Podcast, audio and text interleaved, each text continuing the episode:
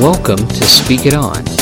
This program is designed for the edification and entertainment of the listeners and not designed to be representative of a church, nonprofit organization, or denomination.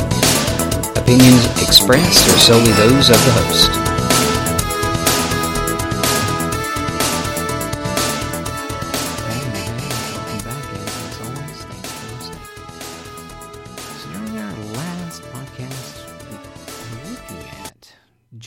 14 and 15. Had some super good encouragement from the Lord in those chapters. Super encourage you to read those. Now, last time we talked about 14. Let's have a look at 15 for a second. Now, in chapter 15, and, and let me just set this up for you because they've just gotten through with the Lord's Supper, what, what is commonly called the Lord's Supper, which is really a Passover meal. That's what that is. There are a lot of people that don't believe that. And, oddly enough, for a long time, due to, to some pre programmed, unfortunate thought processes in the early church that was anti Jewish. Uh, the Catholic Church at that time had a formula where Easter and Passover would never coincide. And uh, evidently, it's a pretty wild formula, but it worked. And this was a Passover meal. Some people are arguing that back and forth. Uh, I'm sorry. I don't see that as being different than a Passover meal. So here's the thing they're getting up and they're leaving the Passover meal area, heading to the garden. All right. And Jesus is teaching them the whole time. Now, he has the 12 with him, and he had some other disciples with him as well. But, chapter 15 of John, uh, looking at verse 18, all right, because if you think that, and there are believers that think this, they think, wow, you know, um, Jesus, uh, when you get saved and you accept Jesus, everything's this rosy, peachy, peachy, peachy cane. No sweat. Uh, everything's should be good, should be awesome. Problems dissolve. Life is nothing but sunshine, unicorn, and butterflies. And they're delusional uh, in that respect. Here's what the Lord has to say. And it's John 15, 18. He says, If the world hates you, know that it has hated me before it hated you. Then going on, it says, If you were of the world, the world would love you as its own. But because you're not of the world, but I chose you out of the world, therefore the world hates you. Remember the word that I said to you A servant is not greater than his master. If they persecuted me, they'll, they will also persecute you. If they kept my word, they will also keep yours. But these things they will do to you on account of my name, because they do not know him who sent me. If I had not come and spoken to them, they would not have been guilty of sin, but now they have no excuse for their sin. Whoever hates me hates my Father also. If I had not done among them the works that one that, that no one else did, they would not be guilty of sin. But now they have seen and hated both me and my Father. But the word that is written in their law must be fulfilled. They hate me without a cause. But when the Helper comes, whom I will send to you from the Father, the Spirit of truth, who proceeds from the Father, he will bear witness about me. And you also will bear witness, because you have been with me from the beginning. All right, so there's a lot of pronouns going around here. You know, he's talk, talking about them and they and talking about you. So when he's talking about you, he's, he's addressing his disciples, his followers there. And when he's talking about they, he's talking about the people that uh, that basically, and and I believe he's focusing this really at the at the authorities, okay? Not the entire Jewish people, but the Jewish authorities, the people in power, the corrupt people who saw him do all of these fantastic miracles and heard him teach and basically rejected it. Why did they reject it? Because uh, they held a form of religion and denied the power thereof. They really didn't know the person behind it. And that's God the Father. They didn't know Jesus, they didn't know his Father, and so basically it was just a you know a big circle of uh, of horror. Now he he seems to go. In fact, he does go from general to specific in some ways. Because it starts 15 18 is the world hates you. Now the thing about this word world is cosmos. It's really um, literally or figuratively meaning the world at large. I mean, people. And it's an antagonistic kind of thing. the problem is, and this is what he's trying to, to give them the idea is this if you're trying to keep his word, and you're a believer, you're a disciple of Jesus, the world is not going to stand for it. It's going to oppose you. If all you want to do, and by you I mean generally, if all you're thinking about doing is, hey, let's just get along, that's not going to happen. Now, why is that? It sounds kind of harsh. Why is that? And it's not because we're being antagonistic. It's that when they see the wonder of God in you, it really hacks them bad. Who's them? Anyone who's got darkness in them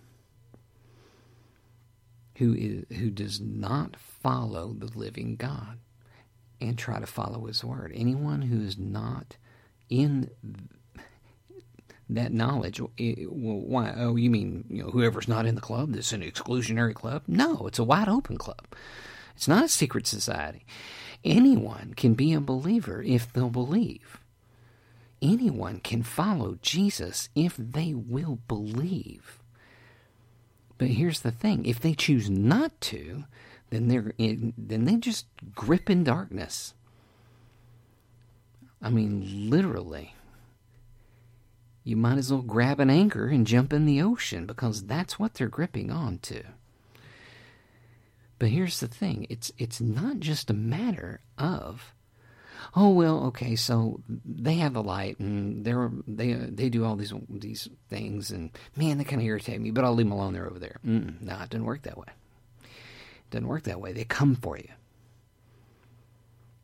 Because just your presence is antagonistic. And it's not because you're being a jerk. it's not, I mean, unfortunately, there are believers that act like jerks and just dare people to persecute them. You know, in fact, they stir jazz up just so they can get persecuted and, and tell everybody how, how they're being persecuted, which is absolutely idiotic. Uh, the world's going to have enough persecution for you. You don't have to manufacture any. But here's the thing uh, this antagonism is just because there's this uh, there's this old uh, story about two people uh, in a restaurant or something, and one just looks at the other one and, and says, "You know, I just don't like the look of your face," and that's a lot like the antagonism that the world at large has for faith in Jesus and believers. They just don't like the look of your face. You know, you can't change that. Well, I guess you can a little bit on your face, but here's the thing when you got the Spirit of God in you, that runs deeper. Now, if you want to try to just get along, then then the only way they're going to let that happen is if you give up and you renounce Jesus. End of story. That's it. Now, well, how can you be so sure? I can't even tell you off the top of my head how many persecutions Christians had in the Roman Empire over the 900 years it was around. In fact, that's arguable because some people say longer, some people say shorter, but still, 900 years, that's a long dang time. So here's the thing uh, just because people were Christians, uh, in fact, what irritated a lot of Romans was the fact that, and, and they called uh, the Christians that irritated them atheists wow, and, you know, that's a head scratcher, right? But here's the thing because they would not acknowledge Caesar as God or a God, they wouldn't do it. Well, that just got all up in their business, and so they so they went after him. You can read up on all that stuff. I mean, I, you just can't make this jazz up, for real. Now, Jesus says, look, if they don't like me, they you know, if they hate me, they're gonna hate you. Why? He's in he's in us. And people see him in us. he says in verse 19, If you were of the world, the world would love you as its own. Because you're not of the world, because, but I chose you out of the world, therefore the world hates you part of being in the world and not of the world.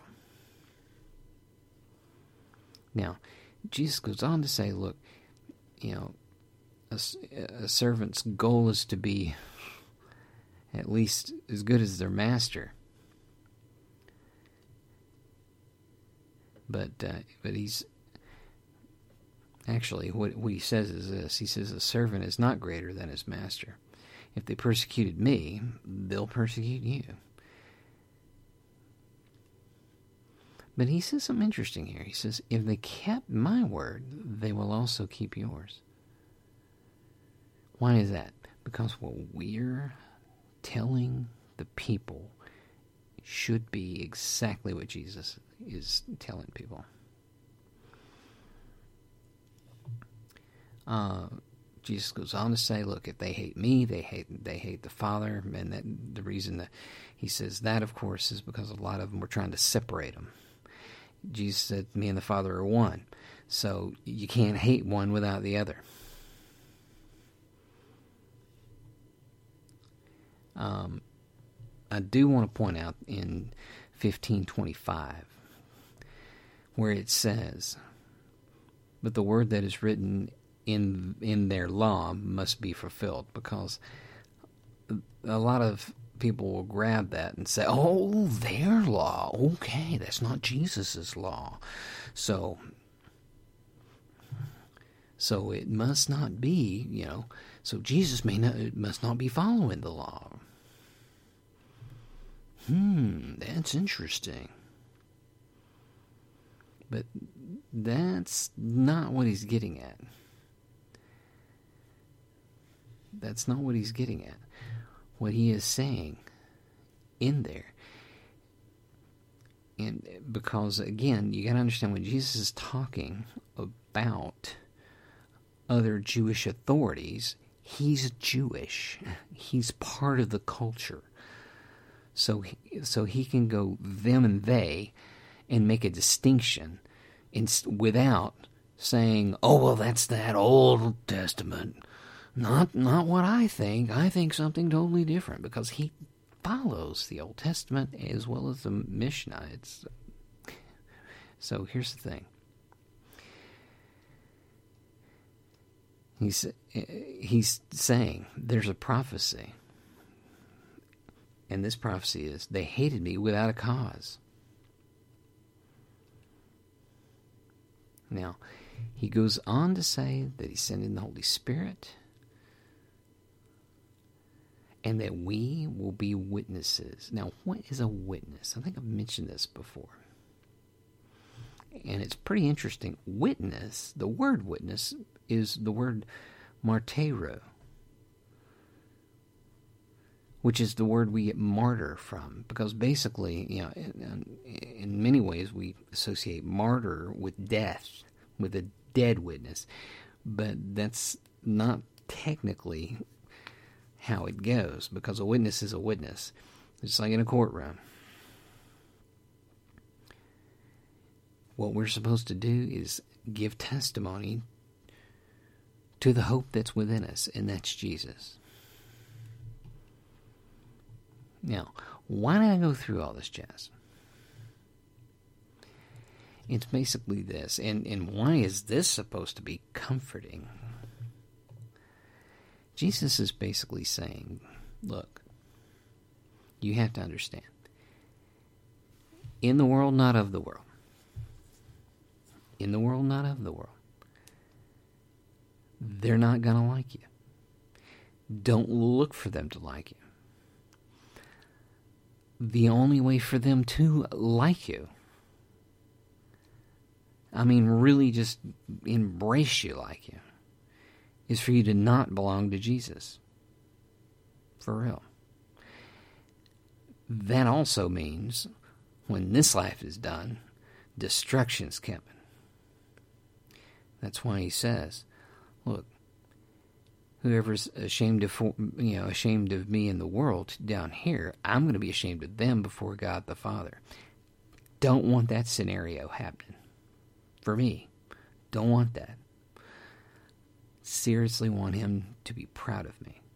That being the case, I need to be of the mindset that look, there's going to be stuff happen there's going to be stuff happen. There's going to be stuff I'm passed over for. There's going to be people that treat me funny, weird, mean. Why? Because I'm a believer. And if I am the kind of believer I believe that Jesus wants, they should be able to tell that I am a believer and a follower of Jesus without me necessarily having to say anything. Because witness doesn't have to mean talking all the time. It's the total sum package of your life and what you're doing. That's what your witness is. It's not just showing up and banging somebody over the head with the Roman road, you know. Well, this verse, this verse, this verse, this verse, this verse. Oh man, I got them all out. Yay. It's not that. the total package is us who we act like, how we treat people.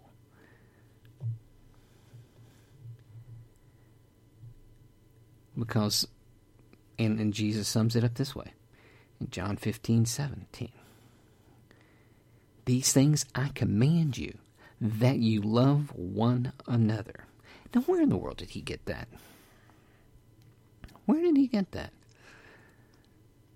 Could it be out of the Old Testament? You shall love the Lord your God with all your heart, soul, and mind, and love your neighbor as yourself. Yeah, sounds, you know, sounds a little similar, I think. And he's saying this. Look, this this is it. This is my commandment. And it's not a change. He's not changing anything. That you love one another. Now, he's talking about the believers. How many believers, how many churches love each other? A friend of mine's daughter went to a church, and she said the pastor spent quite a bit of time slamming all the other churches in the area and explaining why his church was better. Well, guess what? They didn't go back. Well, with good reason. I command you that you love one another. That's what Jesus said. So, want to find a good church? Look at that. Are they loving each other? Are they helping each other? How much are they doing that? Or are they bickering, fighting, and being nasty? So, that being the case, um, I want to encourage you